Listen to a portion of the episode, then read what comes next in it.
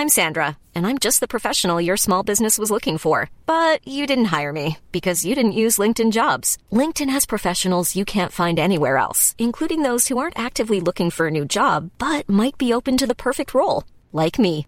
In a given month, over 70% of LinkedIn users don't visit other leading job sites. So if you're not looking on LinkedIn, you'll miss out on great candidates like Sandra. Start hiring professionals like a professional. Post your free job on linkedin.com/people today.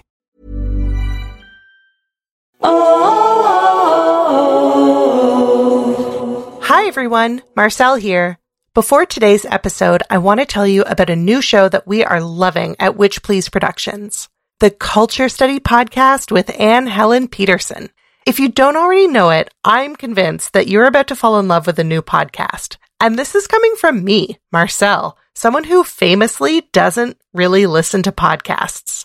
Culture Study is a podcast about exploring the nooks and crannies of the culture that surrounds us. Each week, Anne and a super smart co-host will answer listeners' questions about the stuff they find interesting and perplexing. Like, why do clothes suck now? And is Paw Patrol propaganda or is it not that deep? And like, what's the deal with everyone I know getting a divorce? Just like Anne's tremendously popular newsletter of the same name, Culture Study Podcast is funny, insightful, and kind of weird. And it's guaranteed to help you become the most interesting person at parties. Listen to the Culture Study Podcast every Wednesday wherever you get your shows. Who knows? Maybe you'll recognize some guests in the coming months.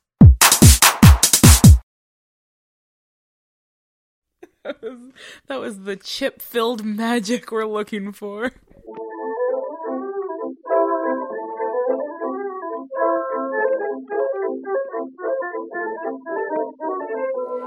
Hello and welcome to Witch Please, a fortnightly podcast about the Harry Potter world. I'm Marcelle Kosman. And I'm Hannah McGregor.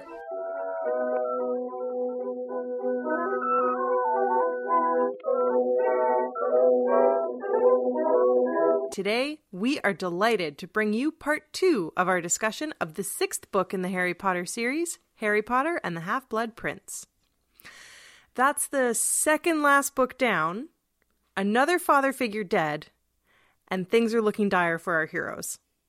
But don't worry, we're keeping our spirits up here at Witch Please headquarters by remembering some of our favorite things. That's not the tune. that is exactly how the tune goes. These are a few of my favorite things. Yeah, no, you nailed it. You nailed it.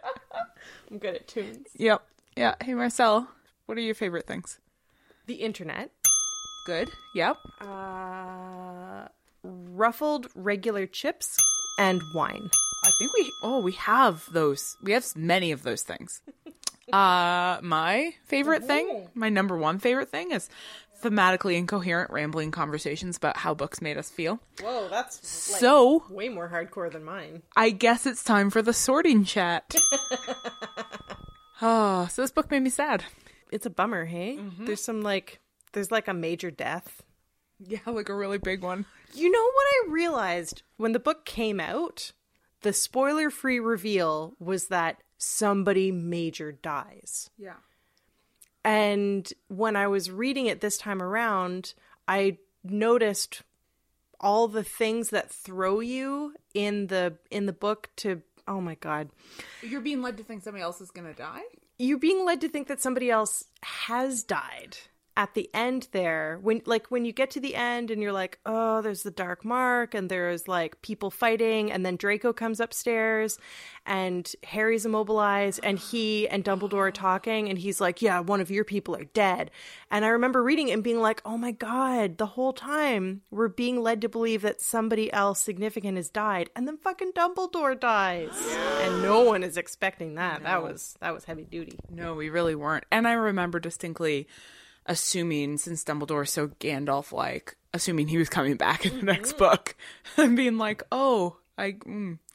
Yeah, I guess I didn't pay enough attention in the previous book when it was very clearly explained to us that death is forever. it's like, okay. It's fine. I was young. I wasn't a very good reader. Like the first time I read this book, I was still waiting for Sirius to come back, and so then when Dumbledore is dead, I was like, okay, so which of them is going to come back? Because like one of them has to come back, because you can't have these two major father figures for Harry be dead. that's that's yeah. what the, that's ludicrous. That's outrageous. And yet. So the one thing I wanted to chat about in this section a little bit was um when Harry explicitly uses the word obsessed to describe how he is feeling about figuring out what Malfoy is up to. Mal who? Wow. I haven't I haven't had enough wine yet. My brain's not going good. I love the idea of a parody character named Malcoy who is just always around the corner instead of sneering is like, "Hey." He's always holding a fan half over his face and gazing at you over it. Mother says I shouldn't talk to you. You're a mudblood.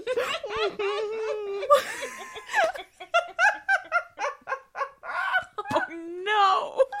Oh no, Malcoy! okay, so for obvious and sexy reasons, Harry is Harry is obsessed with Malfoy, right? With figuring out what Malfoy is up to. Um, and he he talks about it as an obsession, and we see that it becomes an unhealthy obsession that's drawing him away from the other things going on in his life. Um, not only including like Quidditch, which used to be Uh, the thing he cared about the most, but also the very important thing that Dumbledore explicitly told him to do. Harry's like, he's too obsessed. He's too single mindedly focused on this one issue. And it made me think about how the book is actually playing out a variety of obsessions mm-hmm. and seems to be interested sort of across the board in the ways that unhealthy obsessions and unhealthy sort of fixations on particular objects of desire are really blinding for people, right? Um and that's most obviously that is the story that we're learning about Tom Riddle, right? We're learning about Tom Riddle's obsessions because they are his weakness, because your obsession is always your weakness.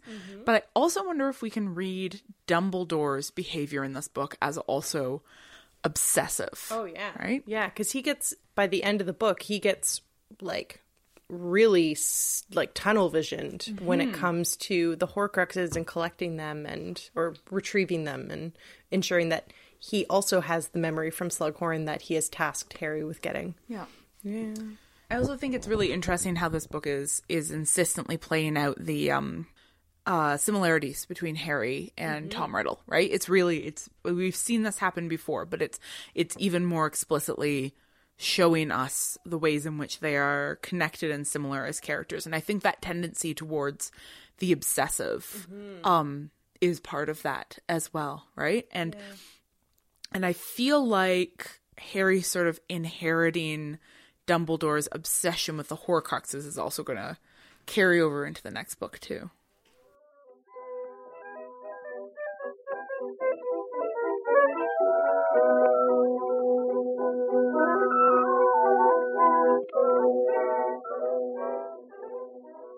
Okay, so I named a bunch of like material things that were my favorite, but you mentioned something that was really smart that was your favorite thing. So now I'm going to take those material things instead. I'm going to talk about my actual favorite thing, which is the materiality of print culture. Do you see what I did there? yeah. Yeah. Yeah. So let's go indulge in Flourish and Blotts, our segment about what stuff books are made of. Mm-hmm. So once again, we are going to focus a little bit more in this particular segment, uh, rather than talking about um, our actual copies of Harry Potter, since I think we've sort of exhausted that topic for the time being. We're going to talk a little bit more about the representation of books in this book, since this is a book about a book and about Harry's fraught relationship to that book. And so, as I mean, the second book in the series that centers around books, uh, it's interesting to think about what what to make of this one. Um and the very different status it has. Like in this book we get the revelation that Tom Riddle's diary was a horcrux right? And so we realize that this other book was even more powerful and evil and imbued with you know life than we had already suspected. And we get that revelation against the backdrop of figuring out what is up with this book that Harry is kind of obsessed with. And that makes the revelation really interesting. Even the revelation, sort of the way that it's placed in the narrative, is sort of like it's just sort of dropped. Like the book has been so central to everything that's been happening, and then the revelation that it was Snape mm-hmm. is just sort of thrown out there and then not addressed again because it's in the context of Dumbledore's spoiler alert death. Yeah, yeah, because his death obviously trumps the mm-hmm. the the revelation that Snape wrote this book, or Yeah. that not that Snape wrote it, but that Snape is the author of the Marginalia. Yeah. I wonder if it's going to come up again in the next book because our revelations about Snape might tie into rethinking what. Oh, I wonder if the book itself will come back because it's been hidden. Oh, I have so many questions about this book and what's going to become of it. Anyway, It's really hard for me to not address those questions because I love being a know-it-all, but I can't. no, no spoilers. No spoilers. Um, okay, so but you had a question about the actual Half Blood Prince book. Yeah, yeah, but something that I, so before I talk about the question that I have, um, something that uh, I thought when you were talking about the fact that the book is hidden is the fact that there were a whole bunch of other books that were hidden in the same in the room of requirement when Harry hides the book, and the chapter, the segment where he's hiding it, um, explicitly refers to those hidden books as either being graffitied or banned. I'm so interested in the idea of a secret repository inside Hogwarts for banned books. Yeah. Like that, I think I would love to explore that further and we're not going to do that now. Maybe we can do that in like a future podcast or something or maybe our mm-hmm. listeners have things to say about this. But given the fact that Harry Potter as a book series has itself faced um, censorship, I'm so interested in mm-hmm. its own interest as a series in the idea of censored books mm-hmm. and banned books. That's all. Okay, so anyway, that's an aside. In the chapter Sectumsempra, after Harry has so brutally assaulted Draco Malfoy um, unintentionally in the bathroom, um, he and Hermione have this fight about the book and about the intentions of the book, which I think is is so interesting in itself. And Hermione is accusing him of sticking up for the book, and Harry is making the argument that the author of the Marginalia never said, Hey, other reader, you should try this out. He was only, and I quote, just making notes for himself, wasn't he? Not for anyone else. And this got me thinking about who Marginalia is really for, because mm-hmm. I write all over my books, and mm-hmm. I have for for many many years. My books are where I keep my notes. Like when I die, you can probably build a pretty interesting archive of my thoughts based on the notes that I write in my books. So, like, who are those notes for? Am I writing for myself if I go back later? It's not a journal. I distinctly remember um, studying 18th century autobiography as a genre because that was sort of the rise of of life writing, and uh, it was increasingly common for people to keep journals for all sorts of reasons of Calvinist theology that I won't go into here. Um, but our assumption that the journal as a genre is intrinsically private is misplaced because journals are often written with the assumption of posthumous reading. Um, and that was certainly the case with these 18th century autobiographies, that it was a very standard publishing practice, you know, after somebody had died to to publish, to circulate their journals, at least to the family. And so you were writing it aware that at some point it would circulate. And so even though it was for this really intimate genre, it was also a public facing genre. Um, so that assumption that we have that like my personal recording of my thoughts is not meant to at some point be read. I don't think we can always make that assumption. And S- Snape's marginalia in his potions book feels like it's talking to somebody else. Right? Like it it really does feel like it is addressing an imagined reader, like possibly an imagined friend. Oh, That's part of what draws Harry in so much. Oh, sorry, you said imagined friend, and it just made me realize how lonely he was when he was in high school. Yeah, yeah, nobody liked him, right? And so here he is with no friends writing in his book, right? Spoiler alert. Spoiler alert. Commence Obliviate in 5, 4, 3, 2, 1. So, we will come to know that Snape is in love with Lily Evans, right? Acceptable spoiler. And Slughorn, all throughout this book, has just sung the praises of mm-hmm. Lily. And we know that Lily and Snape were in the same year. Mm-hmm. Um, but Lily was particularly gifted at potions. particularly gifted at potions. And mm-hmm. so I've never thought about this before. And all of a sudden, I'm extremely interested in Snape as a skilled potions master who has written all of this marginalia and adapted all of these potions instructions. I'm so curious as to what his relationship with Lily was like at this time. Yeah. Because we know from book five that around the same time that they were writing their owls, that Snape got really nasty and called Lily a mudblood. So it's entirely plausible that they weren't friends anymore. Yeah.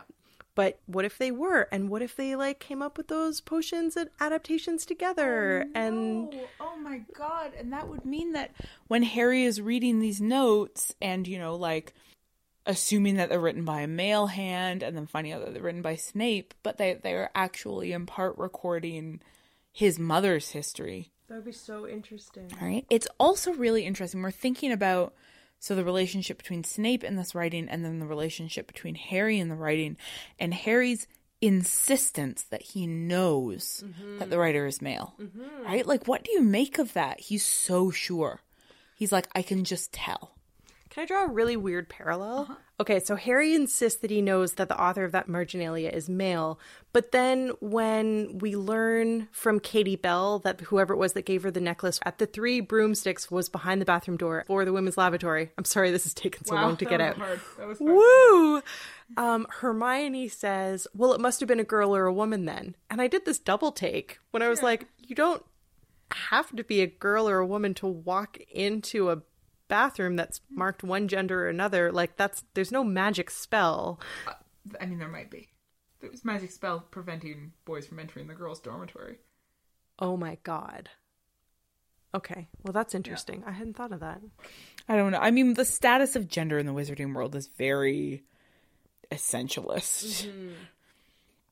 That is a whole nother thing. But yes, Harry's insistence that this is a male hand and that he can tell somehow, right? Because he feels addressed by this marginalia. Um and it would have been it would have been interesting to have him be wrong about that. Yeah. Um but he is not. But, you know, of course the big surprise is the revelation that it is that it is written by somebody who he loathes, right? Um and that again that sort of brings us back to this question of like the intentions of the writing because at least in this moment Harry must now be thinking that there in fact was a malevolent intention in the writing of these notes, right? Because now he you know, he believes Snape is evil. Okay. So feel a little bit bad about, you know, you naming material things and then me naming like a fancy a fancy theoretical thing. So I will also tell you some of my more practical favorite things. I'll just keep things on your level. So I really like I really like kitties. I really like wine. Yep. And uh, I really like resisting the version of reality offered to me by narrators occupying positions of power. just like three of my favorite things. so I guess it's time for The Boy Who Narrated, in which we talk about narrative perspective and resistant readings. So the first thing I wanted to chat about was um was something Marcelle brought this up while we were talking about the first half of the book, and that is what is happening with the archaeological approach to unpacking Tom Riddle's past that Harry and Dumbledore are going through, right? And that is that they're they are trying to understand what they can know about Voldemort by piecing together a series of memories that they have been given. And these memories either taken straight out of the heads of people, but there's an, also an implication that some people have told Dumbledore their stories, right? Mm-hmm. Because he talks about people being hesitant to talk, mm-hmm. nobody wanting to talk about Voldemort, right? So there's also the suggestion that what we're getting is these sort of piece together oral narratives that then Harry and Dumbledore have to sort of take that and try to interpret them. Oral has a really different um sort of truth value than print does, right? And so it's you know we've talked a lot about the status that print has in this book, but there's also this really important status accorded to the oral and to you know what we can know from very very different perspectives, particularly from the perspectives of non-major characters. You know, we have one memory from Dumbledore, but then other than that, it's it's these sort of side characters who are who are piecing things together. So we get outside of Harry's head again, right? We start to sort of counter his version of events through getting other people's stories, um, but we also just get more perspectives than we've seen at any other point in the book. yeah. You know, something else that is worth remarking on is the parallel between Slughorn amending his own memory versus the concept of amending a written text, mm-hmm. right? So you have the the thing that is official and then you have the thing that is amended. Mm-hmm. And obviously in the case of Slughorn's memory, he has amended it in such a way to make himself look better so that we can't attribute blame to him for mm-hmm. what Tom Riddle ends up doing.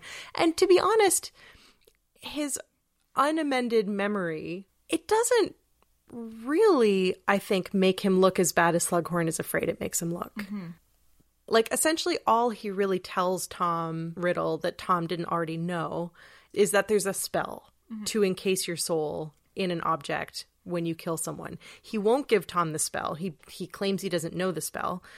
I guess I'm just surprised. I, yeah, I'm just surprised that he ever tried to like Yeah. fuzz up that memory in the first place.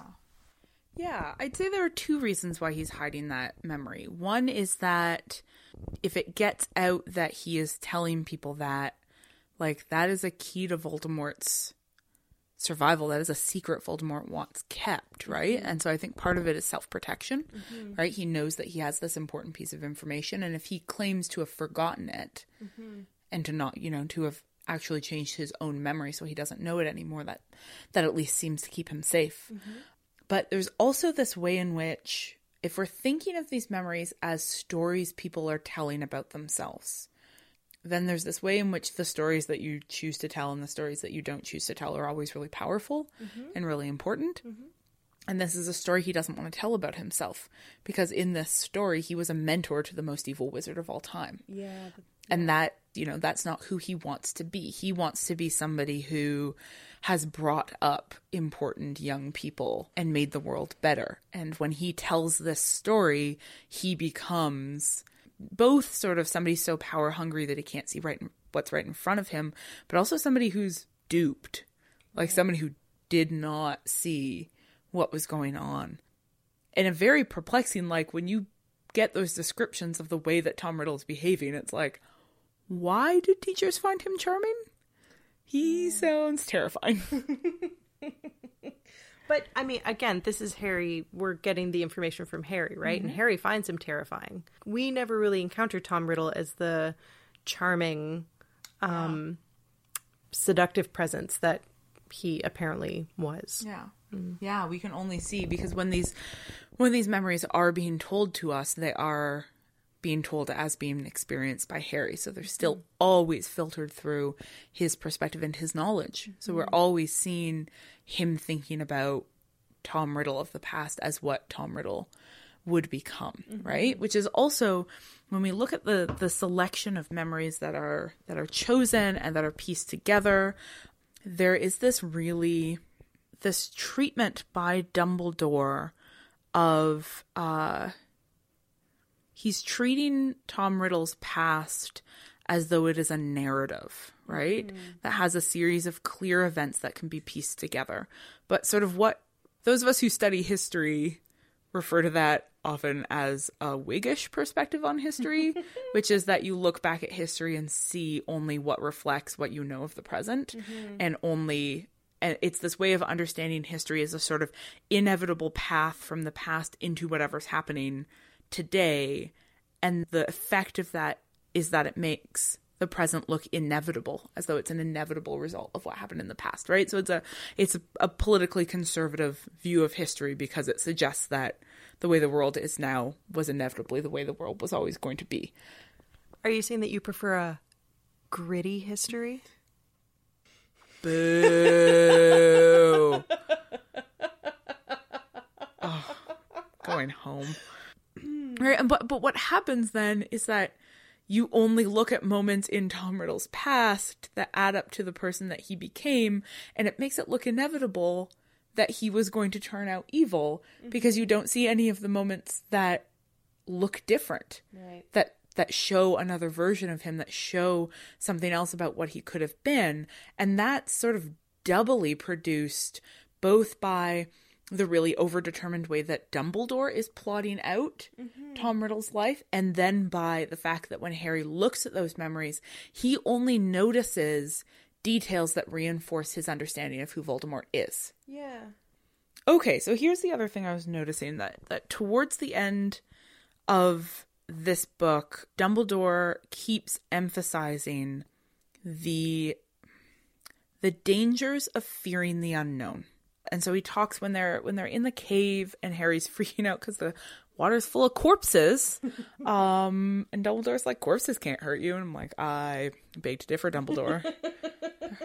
they hurt my heart. Uh, but Dumbledore says that this is one of Voldemort's weaknesses is that he fears death and darkness because he fears the unknown, right? That's why he's too scared to die. So he becomes immortal. He's too scared, you know, of what he can't control and so he strives to control and know everything.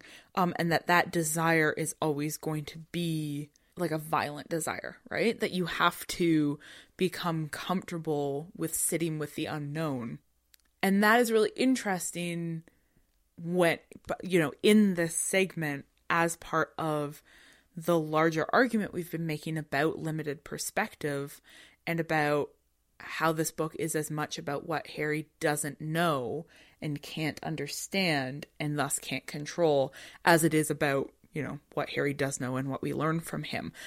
And that becomes I mean that comes to the forefront in a lot of ways in this book both because of the ways that Dumbledore is controlling his access to information, mm-hmm. but also because of the revelation at the end that, like, Dumbledore didn't know that that locket wasn't in there. Like, by the end of this book, we've entered genuinely into the realm of the completely unknown. Mm-hmm. Nobody knows where these Horcruxes are. Not a no, none of the professors at Hogwarts, none of the greatest wizards in the world, nobody knows where they are. Mm-hmm. And so Harry has genuinely moved from a sort of child who doesn't fully understand the world around him to an adult who must become comfortable with the fact that the world itself is characterized by unknowability. Mm-hmm. And that's that is a sort of I think a big point of maturation. And I think is uh, again an interesting move as we've talked about you know the narrative maybe becoming a little bit more reliable as he gets older. Mm-hmm. But it's not it's not this straight line of like harry going from being an unreliable to a reliable narrator. Mm-hmm. It's harry going from being an unself-consciously unreliable narrator to one who like maybe actually has a sense of the limited nature of his own perspective on things Yeah, like he doesn't he doesn't become omniscient. Oh. Right? Well, obviously. That would be stupid. But even even Dumbledore, and I want to talk about this in a later segment, but even Dumbledore, who kind of seemed omniscient, mm-hmm. is revealed to not be. Omniscience is revealed to be impossible.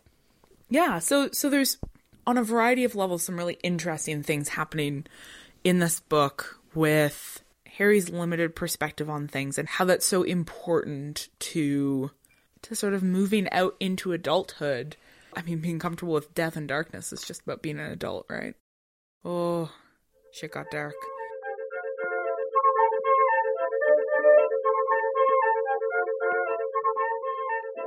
Listen, I also love kitties.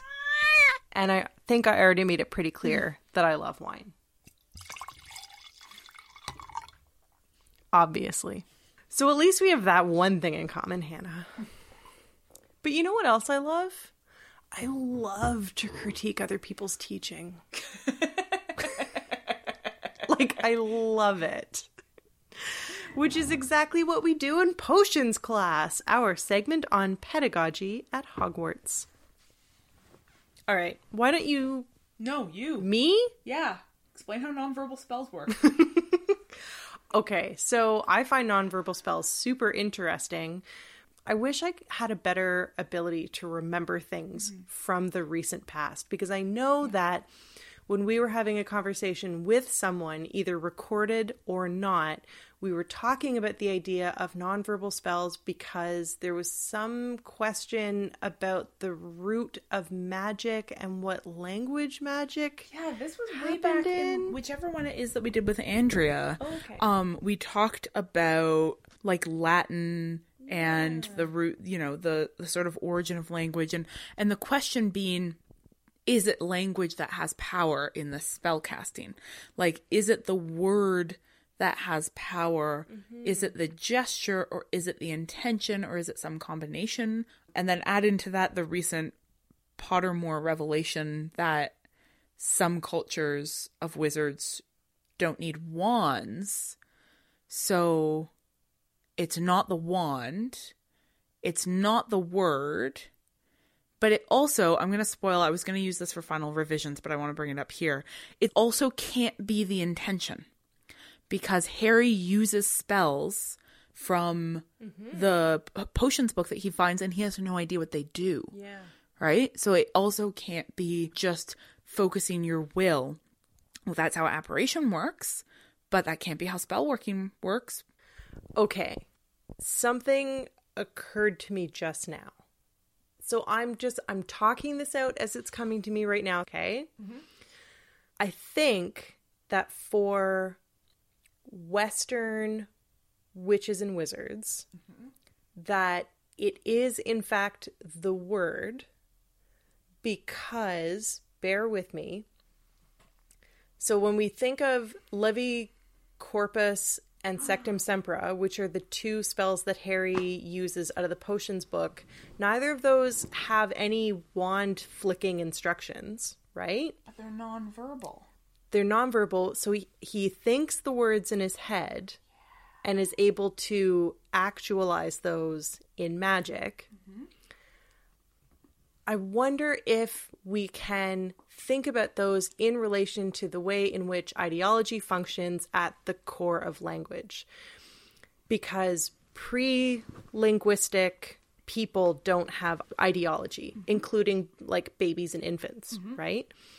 And so I'm also wondering if the Western world is so rooted in ideology that it mm-hmm. makes sense that our methods of magic would be so deeply rooted mm-hmm. in language. Mm-hmm. I'm just, this is coming to me right now. I don't know. Because ideology is all about sort of falsely linking signifier and signified, mm-hmm. right? Like how ideology works on language is that it naturalizes the arbitrary link mm-hmm. between the signifier, which is the word that you say, and the signified, which is the thing that word indicates, and it mm-hmm. collapses those things together. And so the version of magic that we're seeing in these books is a version in which words actually contain the thing that they do in this mm-hmm. totally natural way. Mm-hmm. But it is also fascinating that that doesn't always have to be the case that that sophisticated wizards like Dumbledore mm-hmm. don't need that approach, right?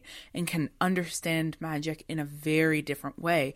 Or skilled wizards like Snape can invent new spells, right? And so that we see the way that a particular level of critical resistant thought allows wizards to pull those things apart mm-hmm.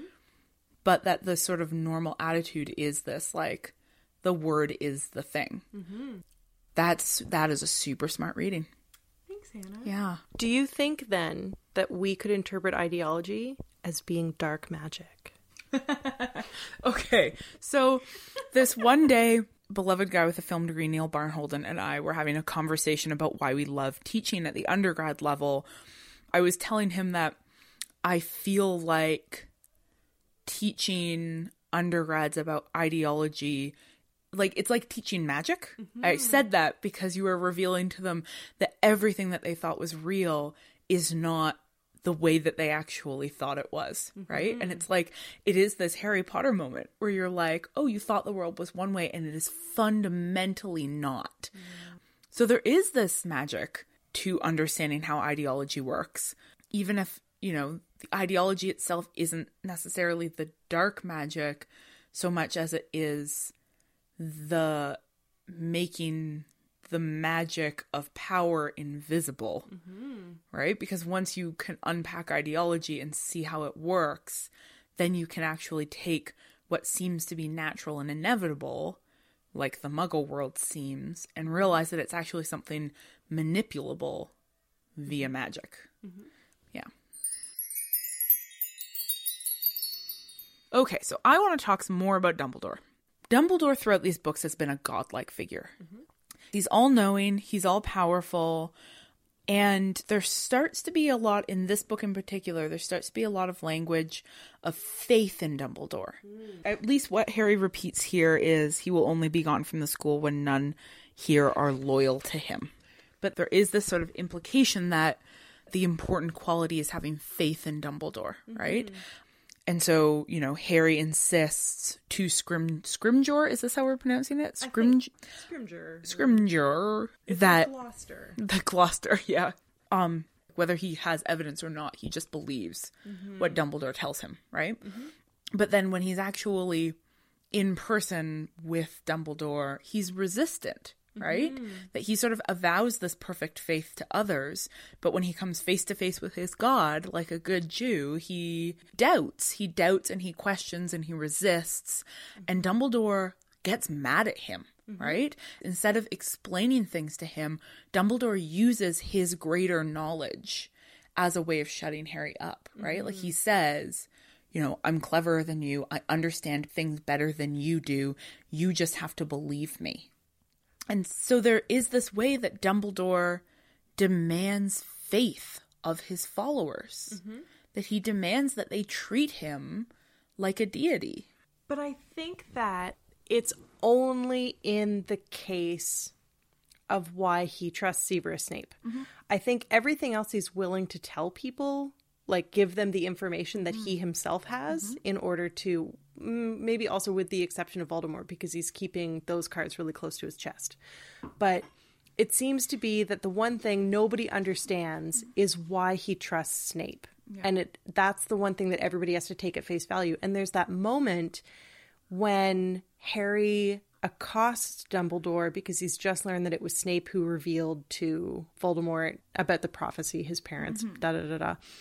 And the book notes that it seems like Dumbledore is considering something, or Harry perceives Dumbledore to be considering something before he then makes a decision and says, essentially, I've talked about this before, you just have to trust me. Yeah.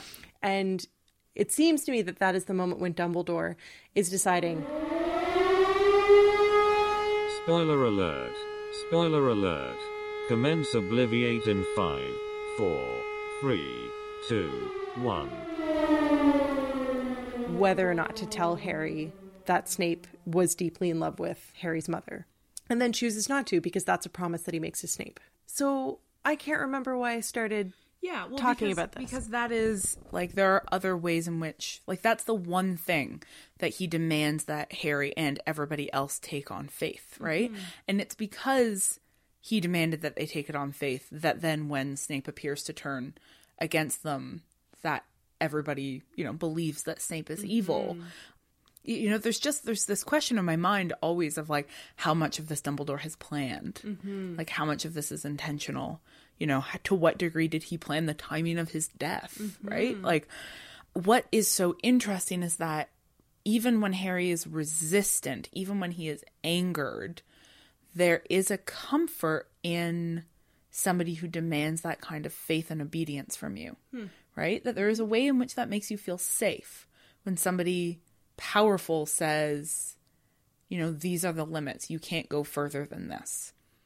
And that is why that line, that line that kills us both so much, kills us both so much. It's that line that ends the chapter where they've been in the cave and Harry has had to force feed Dumbledore this poison and he's watched his mentor, his all seeing, all powerful mentor, be reduced to a childlike state.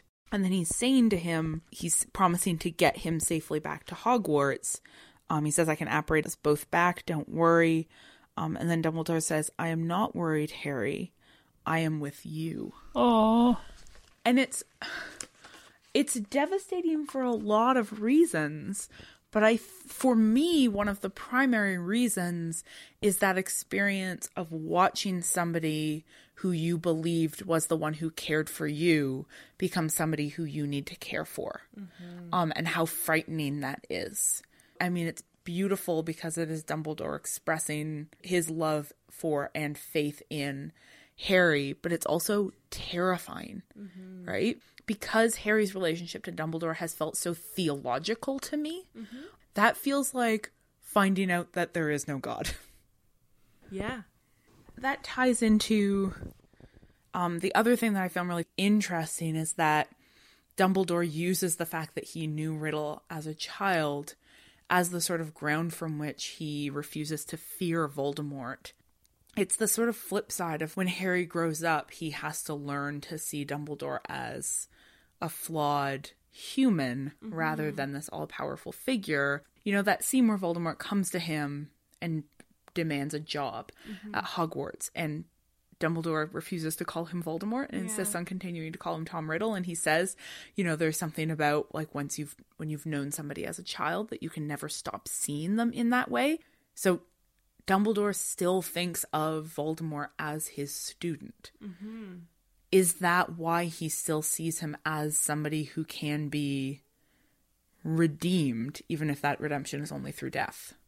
It had never occurred to me before that Dumbledore thinks of him as someone who can be redeemed. It, I've always known that Dumbledore thinks of him as somebody who can be stopped. Mm-hmm. That seems an inevitable sort of side effect of the really like psychological attitude towards understanding where Voldemort comes from, though, right? Yeah, no, no, no. You're you're definitely right. I guess one of the things that I'm thinking about now, though, is the fact that Dumbledore makes a number of references to the way in which the young Tom Riddle charmed the other teachers. But what's hidden in that or those statements is always the fact that Tom Riddle never succeeded in charming him. Mm-hmm. And so part of me wonders if, as much as Dumbledore always remembered him as a child, he also always remembered him as a troubled child, right? Like Dumbledore never learned to trust Tom Riddle. And as you were saying earlier, if we take the approach of looking back on history that makes the contemporary moment seem inevitable, then it would suggest that Dumbledore was right to never trust him. But at the same time, one might also argue that Dumbledore's refusal to let Tom Riddle get close to him might have been the reason why Tom Riddle became the like vicious monster that he became. Like maybe Harry, had he been treated with the same hesitance and coldness Mm-hmm. that we might interpret Tom Riddle being mm-hmm. treated by Dumbledore, um, maybe Harry would have turned out to be just as shitty. Mm-hmm. I don't know. And bear in mind that we don't know for sure that Tom Riddle did the things Dumbledore thinks he did. Dumbledore is surmising the mm. murders that he performed, right?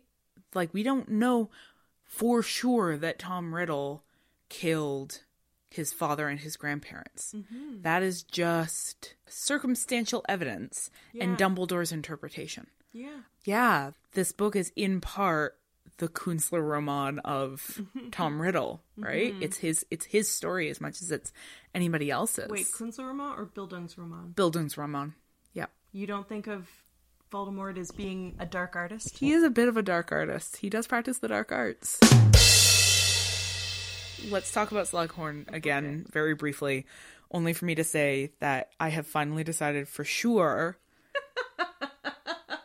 that he is the professor I most want to be like because of his primary goal, which is to have, and I quote, a plentiful supply of oak matured mead, crystallized pineapple, and velvet smoking jackets. I was like, holy shit, Slughorn is living the best possible oh, life. yeah. He is winning. Oh yeah. Yeah. Yeah.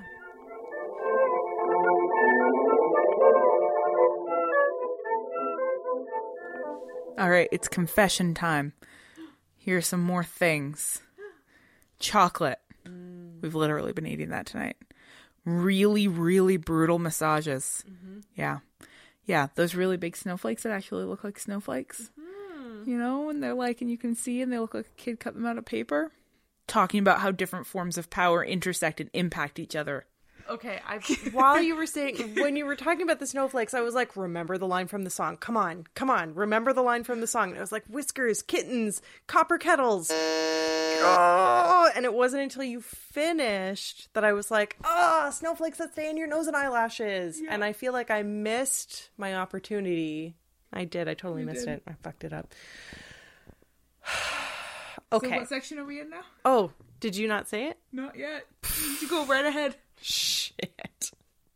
Welcome to the Forbidden Forest. It's the section where I interrupt Hannah's intros and tell you about the jokes that I was trying to make while she was introducing what we're talking about. Uh, otherwise known as the section in which we discuss bodies and what power does to them. Hiring for your small business? If you're not looking for professionals on LinkedIn, you're looking in the wrong place. That's like looking for your car keys in a fish tank. LinkedIn helps you hire professionals you can't find anywhere else, even those who aren't actively searching for a new job but might be open to the perfect role. In a given month, over 70% of LinkedIn users don't even visit other leading job sites. So start looking in the right place. With LinkedIn, you can hire professionals like a professional. Post your free job on linkedin.com slash people today. Oh, man. Okay. You're gonna have to edit that together. oh, no. Some of our wonderful listeners have in the past uh, sent us some information about werewolfism as a metaphor for HIV and the way that that affects Lupin and how the actor who plays Lupin in the movies. Oh, if I don't fucking remember. this Okay, is well- your job to remember names. How it impacts his characterization of Lupin. So it's a little bit. It's so, so, and somebody, part of this was imagining Lupin also as bisexual. Yeah, yes. And I want to talk about this now because I think that there's some really f- spectacular textual evidence for this theory. Even though this is a discussion maybe better suited for an analysis of the movies, I think it's important to talk about it now because there are a couple of things going on with Lupin and Tonks and the way that the book characterizes Lupin's um, acquiescence to Tonks's desire for him that I think really supports a reading of him as queer. I guess the thing that I'm trying to get at is that Lupin's reluctance to get into a relationship with Tonks, I think, is maybe based on the evidence in the book, maybe more complicated than just I have werewolfism and I don't want to put you at risk. Because he doesn't ever seem overly enthused about being with her. His being with her always appears to me to be an act of attempting to have a huge scare quotes normal life. And so I interpret Lupin's reluctance as he's not actually attracted to her because he's attracted to men.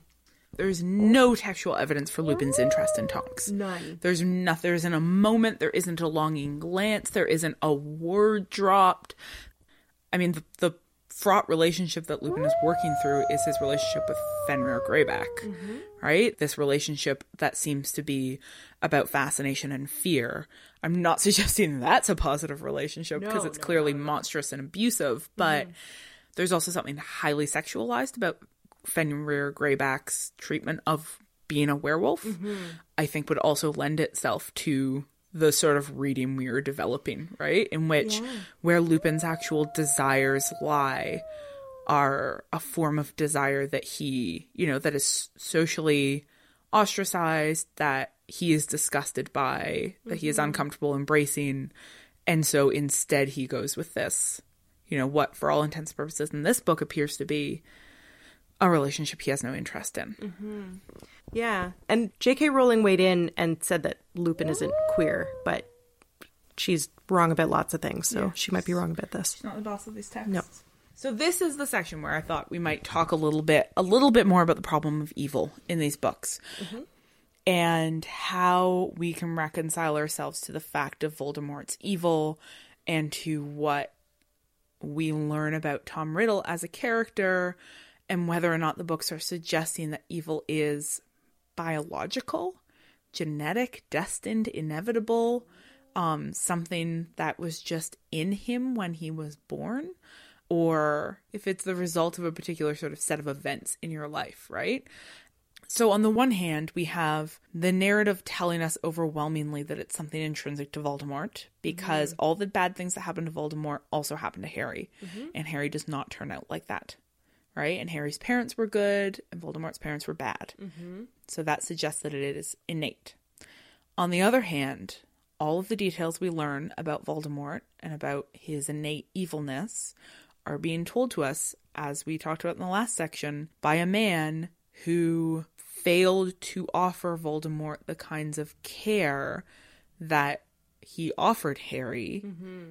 and that he may then have a vested interest in constructing Voldemort's evil as inevitable, not a product of being treated that way as a child. Honestly, I'm rendered speechless by the notion that the book might be suggesting that people are born evil. But at the same time, if the book is suggesting that people are made evil through their circumstances, oh man, can we all, like, let me just backtrack. Hermione very wisely points out that evil is a pretty strong word. and it's a word that I I think is mm-hmm. maybe I'm not sure that I want to use mm, god damn it. I feel like it needs to be used to talk about Voldemort, right? Because of the level of extremity that he has gone to to dehumanize himself. The book tells us souls exist mm-hmm. and that Voldemort has ripped his soul into pieces mm-hmm. through repeated deliberate murders. Yeah. Right? If evil is a thing, that is evil, Yes. right? Okay. And so then your question has to be how does one arrive at that point? All right. I remember studying the Holocaust. Bringing Hitler into it, huh? Yep. Be- I mean, because this is because that's what the subtext is of Voldemort, and uh, having a debate with a with a professor of mine about the problem of human evil because Hannah Arendt, Hannah Arendt, I shouldn't say her name the way I say my name, Hannah Arendt, wrote this book on the banality of evil, right? Mm-hmm. Where she essentially argues that what happened in Nazi Germany was that, you know, there were a couple of people who had this really great idea and then everybody else was just following orders, right? And that that's what the the terrible thing about evil is that it's actually not people meaning to be evil, that it's ac mm-hmm. it's people just do as they're told. It's just thoughtlessness. It's just ideology. Just Ideology. And my professor refusing this premise and insisting that what we actually saw in the context of Nazism was the fact that some people just are evil and that in moments where we lose the sort of state apparatus that holds their evil at bay when they are sort of liberated to act upon it mm-hmm. some people will. Hmm. And that it's society's job to keep everybody so under control hmm. that those among us who have a capacity for evil just don't have the chance to act upon it. And I I refuse that premise with every atom of my being. I would argue, though, that something that is equally horrifying is the notion that if you fuck up raising your kids, you are going to produce an evil genocidal maniac. Yeah. Um, I don't know. I mean, in the in the real world, I don't believe that evil is a thing because I don't believe in souls. Um, but I, I believe in power, and I think evil lets us off the hook. A huge political force like Nazism isn't one guy's idea. It is caused by a complex, a huge complex variety of historical, social, mm-hmm. political, cultural forces that can't be concentrated around one individual. Ex- except for in the narrative of history, where they are very comfortably Mm-hmm. concentrated around one individual, right? Which is very much the same thing that we get with Voldemort. When we look at the Death Eaters, we see these people who are apparently swayed by the influence of one charismatic individual, which in actuality is not at all convincing. Yeah. So, what if we refuse this narrative of Voldemort's evil entirely and instead look at how the wizarding world is constructed in a way that allows for or even encourages these forms of power, right? Which is to say that there are these notions of these sort of hierarchies of who's a better and who's a worse wizard built into every level of British wizarding society. Mm-hmm. These ideas of wizards being better than muggles, mm-hmm. right? The language of muggle that, you know, the non magical is other. And that logic of whatever I am as a wizard is not what you are as a muggle, that logic is right there, the basis for forms of violence. Mm-hmm. You might decide, like Mr. Weasley, that you're going to treat muggles kindly and sort of patronizingly, mm-hmm. but the other side of the coin is genocide, right? The other side of the coin is you are still by definition not me. Mm-hmm. And so wizards who come from that are also going to be other in some way, impure in some way. Mm-hmm. That logic is built into the structure of the houses at Hogwarts. And Voldemort, if we read the wizarding world in that way, becomes an inevitable product of the way that the wizarding world works, right? He's not an aberration. He is what happens when you construct a world around othering and power and hierarchies. Mm-hmm. Man, reading is hard work. Okay, so now that we're good and exhausted, what we should definitely do is move on to further conversations about this book's investment in violence against women and misogyny. so, what we were talking about beforehand was this idea of the intrinsic links between Tom Riddle's hatred for women and misogyny and his propensity towards abuse and violence. And you, Hannah, had pointed out that there's a, a kind of sexualized nature to Tom Riddle and Voldemort. Do you want can you talk more about that? Yeah, I mean, right from the beginning, there's emphasis time and again on how beautiful he is, right?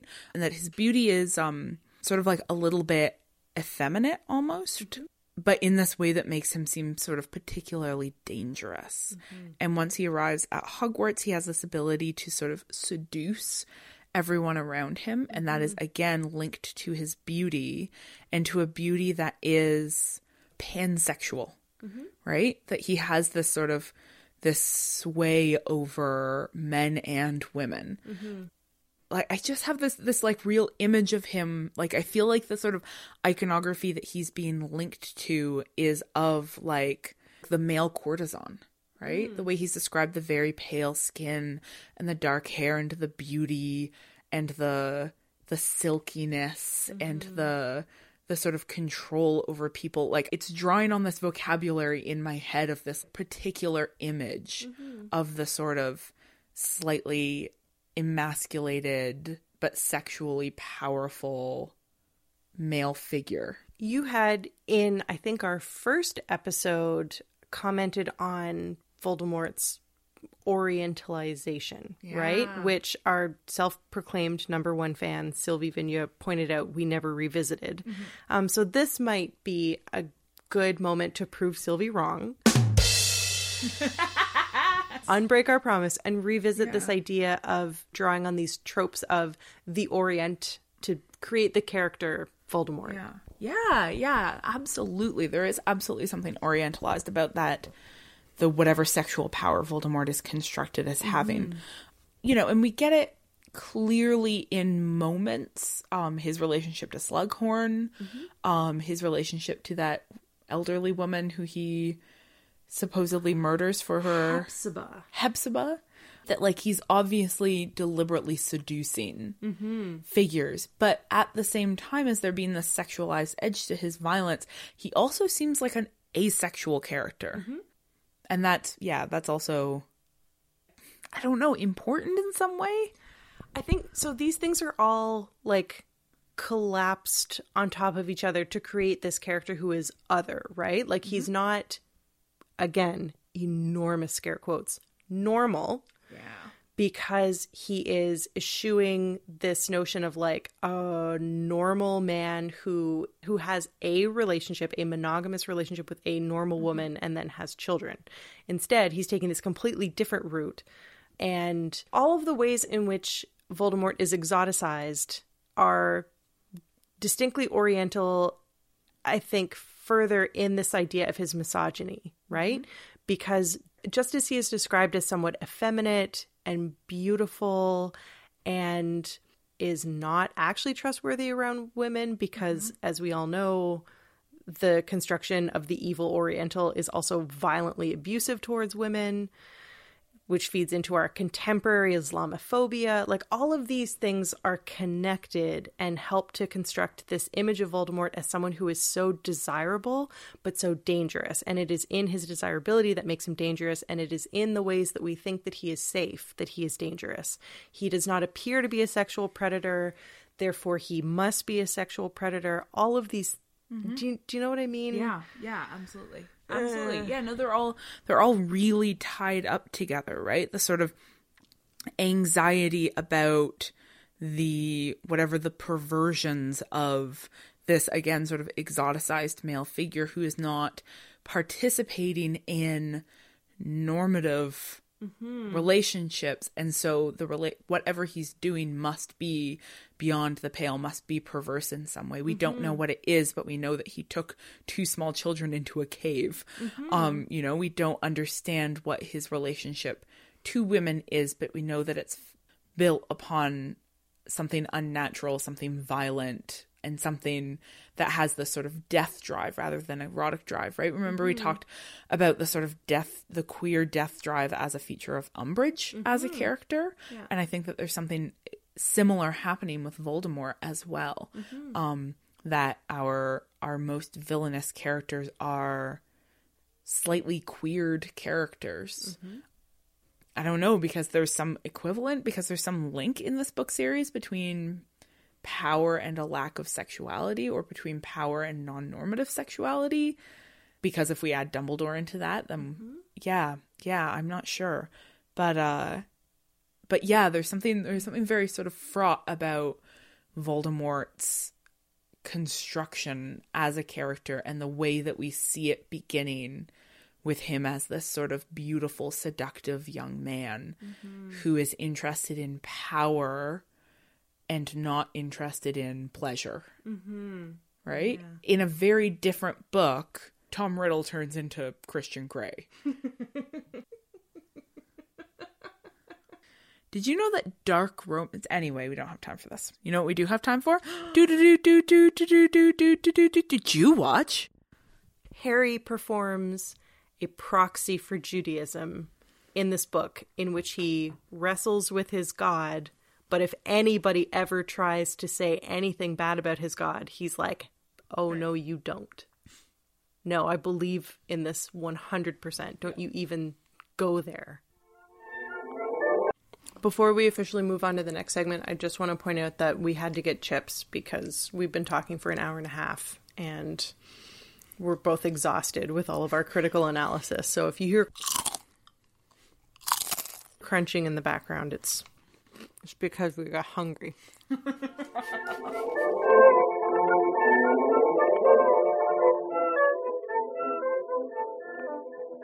Obviously, we've missed our most favoritist thing of all, which is the righteous beauty of feminist critique. I guess it's time for Granger Danger.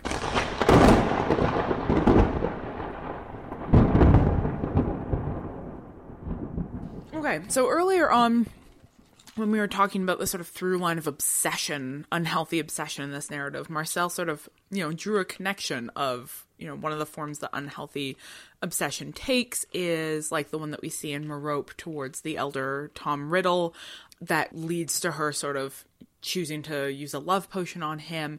And Marcelle, you were suggesting that there's a way in which the book leads you or encourages you to treat the use of love potions as a sort of extension of that theme of unhealthy obsession, um, and that you're interested in uh, in maybe refusing that link, maybe just setting it on fire. It's pretty obvious that love potions in this book function as a parallel for the date rape drug. That's definitely the implication that we get. I guess I'm really interested in how and why it is that love potions seem so smoothly constructed as a kind of natural recourse for those experiencing obsessive love when this book is in and of itself so interested in violence against women. And I'm also really interested in the fact that for a book so invested in violence against women, it is always women who are using love potions against men. Mm-hmm.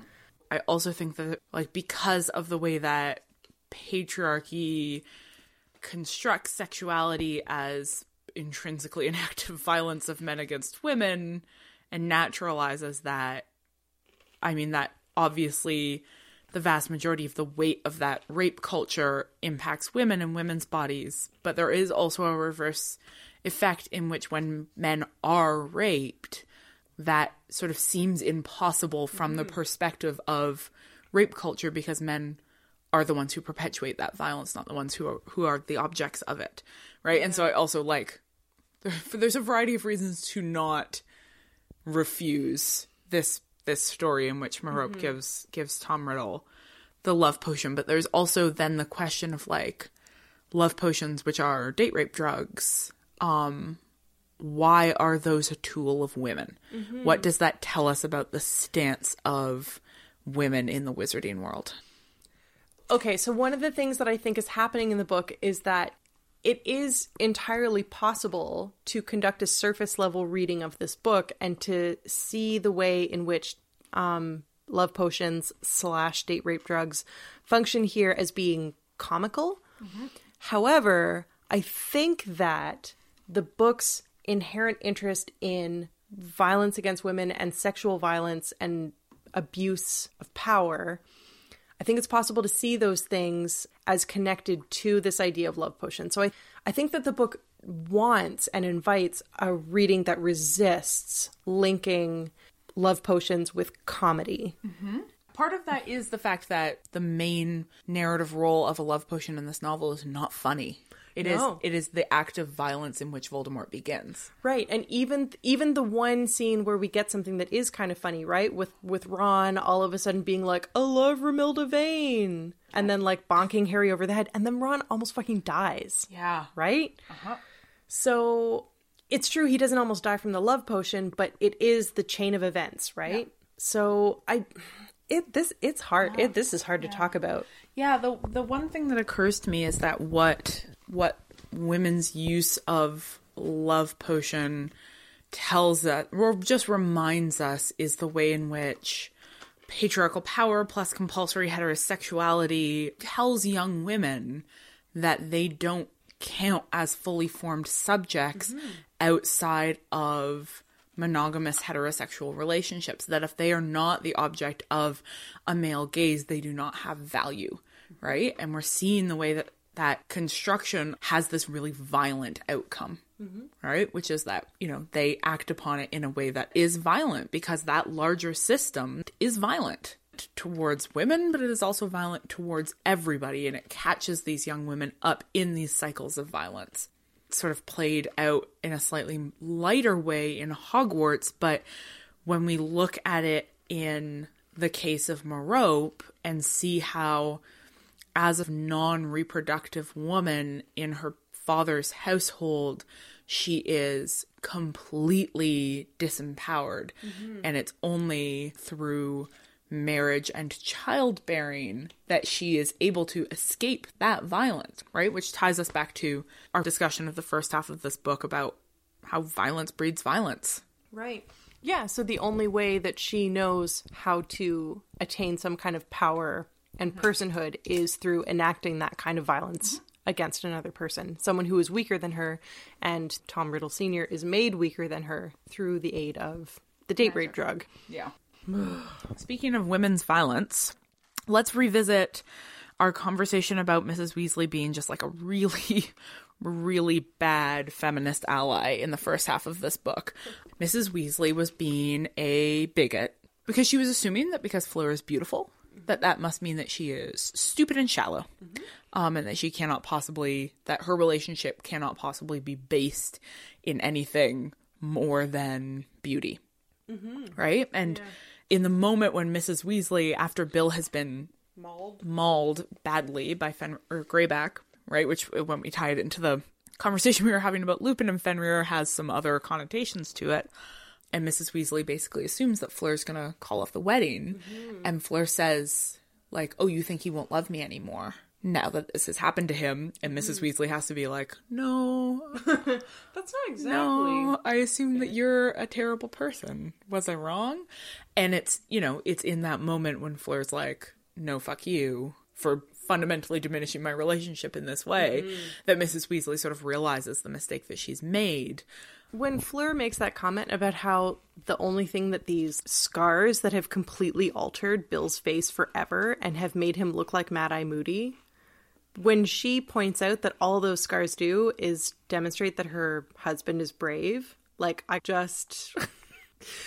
God, you guys, the power of love is just so beautiful. so beautiful. She's such an undervalued character.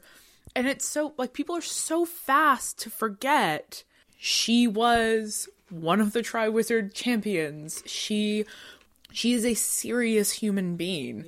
And we will see in the next book that when like shit goes down, she is there in the mix. To watch the way in which Fleur is treated because she is part Veela. part Veela, and so there's this assumption that mm-hmm.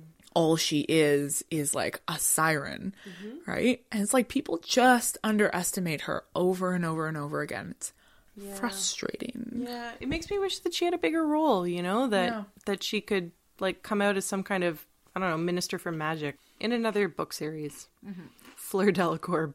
Fleur Delacour hyphen Weasley becomes the next minister for magic. I can believe that. This Granger Danger, we're not going to talk a whole lot about Hermione. The one thing that I do think it's really worth pointing out is just how much better of a reader Hermione is than Harry. Um, we we've and again and again. we've talked about this before, but all throughout this book, until we get the reveal at the end, Harry is under the impression that Mrs. Weasley wants Bill to marry Tonks. Similarly, we get this like constant refrain of Harry knowing that Hermione knows that Harry's got a bone for Ginny. Yeah. Hermione is constantly like, So, Harry, Ginny and Dean had a fight yesterday. Just thought you should know. And also, like, when things start going bad with Ron and Lavender, Hermione is also just like walking around being like so smug. like, I know exactly how all of this is ending. I know exactly how narrative works. Mm-hmm. Oh, Hermione. But when Ron and Lavender break up, Hermione isn't like immediately there and being like, Hey, Ron, I'm into you. Mm-hmm. Hermione's still like legitimately angry with Ron for being an idiot and having a really stupid way of dealing with his own insecurities as a sexual person. I would argue maybe she's not sure that mm. she wants to be with him mm-hmm. because he's done such a shitty job at being a person. Yeah, no, I think that the sort of her primary role in this book is to be the one who is reading things correctly, including this potions book, right? Harry keeps saying like, "Oh, well, I couldn't have saved Ron if I hadn't read it." Hermione's like, "Yeah, we fucking learned about that in first year. Like, if you had ever paid attention in class, you would have known this, right? Like, ultimately, all Harry gets out of reading this book is glory. So yeah, she's better at reading. Always, always, forever."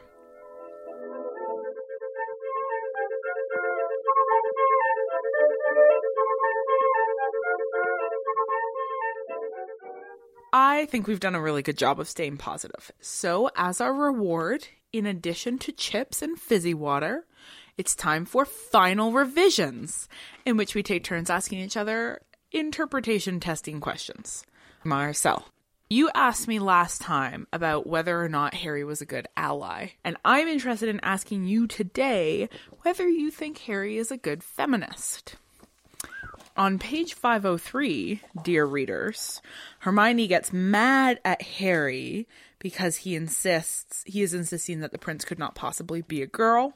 And Hermione says the truth is that you don't think a girl would have been clever enough. And he says, How can I have hung around you for five years and not think girls are clever? It's the way he writes. I just know the prince was a bloke. I can tell. Sorry, I laughed at Marcelle's marginalia. Harry is not a feminist. Harry is one of those dudes who is like, I love my mom and I love my sisters. How can I hate women? He does not understand that there's a difference between loving individual women and being invested in the emancipation of non male people. And I think the perfect example of this is the description when Harry replies to Hermione, which is the thing that made you laugh. So Harry is, and I quote, stung by Hermione's accusation, and that stinging in his heart is the stinging of his weak male fragility. he needs constant reassurance from the women in his life that he's good enough because that's how male fragility works. So there's that. There's also the fact of his desire for Ginny and his bros before hoes mentality that makes me really uncomfortable. At no point does Harry really think of Ginny, even though Ginny becomes a person to him, mm-hmm. he is never successfully able to dissociate her from Ron. Mm-hmm. So Ginny always remains the object of Ron's friendship to him, right? And there's the moment when he thinks to himself, this is something that he and Ron agree Ginny is too popular for her own good. It grossed me out. Yeah, it's the moment when Harry's like, oh, if I don't ask her out soon, somebody else will. So, like, Harry doesn't really see girls and women as equal to men. Mm-hmm. He sees them as other. And because he sees them as other, he can't be a feminist. Excellent answer. You're very good at this. Thank you for the question. God, it feels so good to get those things out.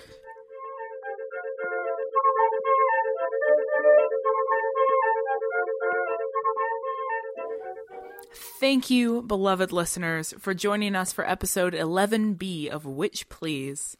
As always, you can find the rest of our episodes at oh ohwitchplease.ca or subscribe to us on your podcatcher of choice. And don't forget that you can leave us a review. Shout out to Geo3100 and JV Purcell for doing just that, and incidentally, being the coolest. Special thanks, as always, to Trevor Chow Fraser, our erstwhile tech support and the robot of our hearts. Hi, how are you doing? And shoutouts full of I heart emojis to everyone tweeting at us or tweeting about us. And I just want to say that I haven't done this for literally months. Like, it's been so long since I've done this that I was actually under the impression that Hannah wasn't going to make me do it anymore. That's how long it's been. Liv Speaks, The Mirage Child, K 2, Acacia Ives, The Typeset, Kristen Morin, Redicopter, Ephia S., J.V. Purcell, Virginia Wolf, Emily Hoven, Physics Katie, Pra Chris, Ms. Megan, Another Great Etc., Duchess Cadbury, Karina Saurus, Sophie Biblio, Page versus Reality, Neil's Winter, Libagen, Paula Gabrielis, Jordan Ruth, M. Reads Books, Lisa or Melissa, M.W. Boyce, Alan Matley, Noah Potter, V. Vigneux, DeBeckel, El Bourgon, Seen and Heard Yegg, I Can So Do Random, Debbie Kinsey, Matt Domville, Ashtown 1990, Caveat Sticorum, Red or MC1R, Manxome Foe, Escaletly, Catherine 1976, Claudia's NTA, Vic Jones, Now We Are All Tom, Agos Aguero, Nerd Night Yegg, El Sergi, Fangirls Online, Neapolitan, Jabbermacky, Joyful Follies, Jess A. Haynes, Dear Alina, Smarakuya, Yeg Nerd List, Darvin111, I Metzler, Lindsay Theater, SS Librarianship, Mother Fungus, Alana, ah, or do you want me to count out the A's? oh, no, okay, okay. Broken Tape Deck, Mar Shameless, which is my stage name, Chelsea Chan, Ms. Laura Lipstick, Books and Sundry, Cook the Sam, T Vanilla 4, Indigo Han, Arvethly, The Kalesa, A.L. Loveday, Karen Undland, Bree Mrocek, Nerdling, Katie Hazenbank, T. Chow Fraser, Flowdot, Mick Jack Joe 1985, S.J. Connor, Katarina Hoven, Terry Lee McGarry, It's Just Roar, Kiss Me Hardy, Podcast Broadcast, It's Jane Lindsay, Nisa Mali, Kat Manica, Bahar O, and Alicia McLeod. Amazing work, Marcelle. you did such a good job. You can probably expect a mini-sode or two before we move on to the next movie. Who knows? we certainly don't. But we'll be back soon with more nonsense for you all. But until then, later, wishes.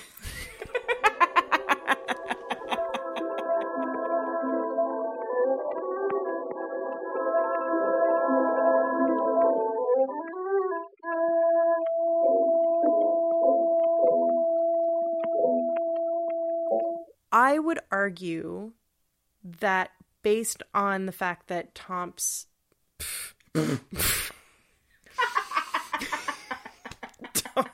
Thompson Malcoy.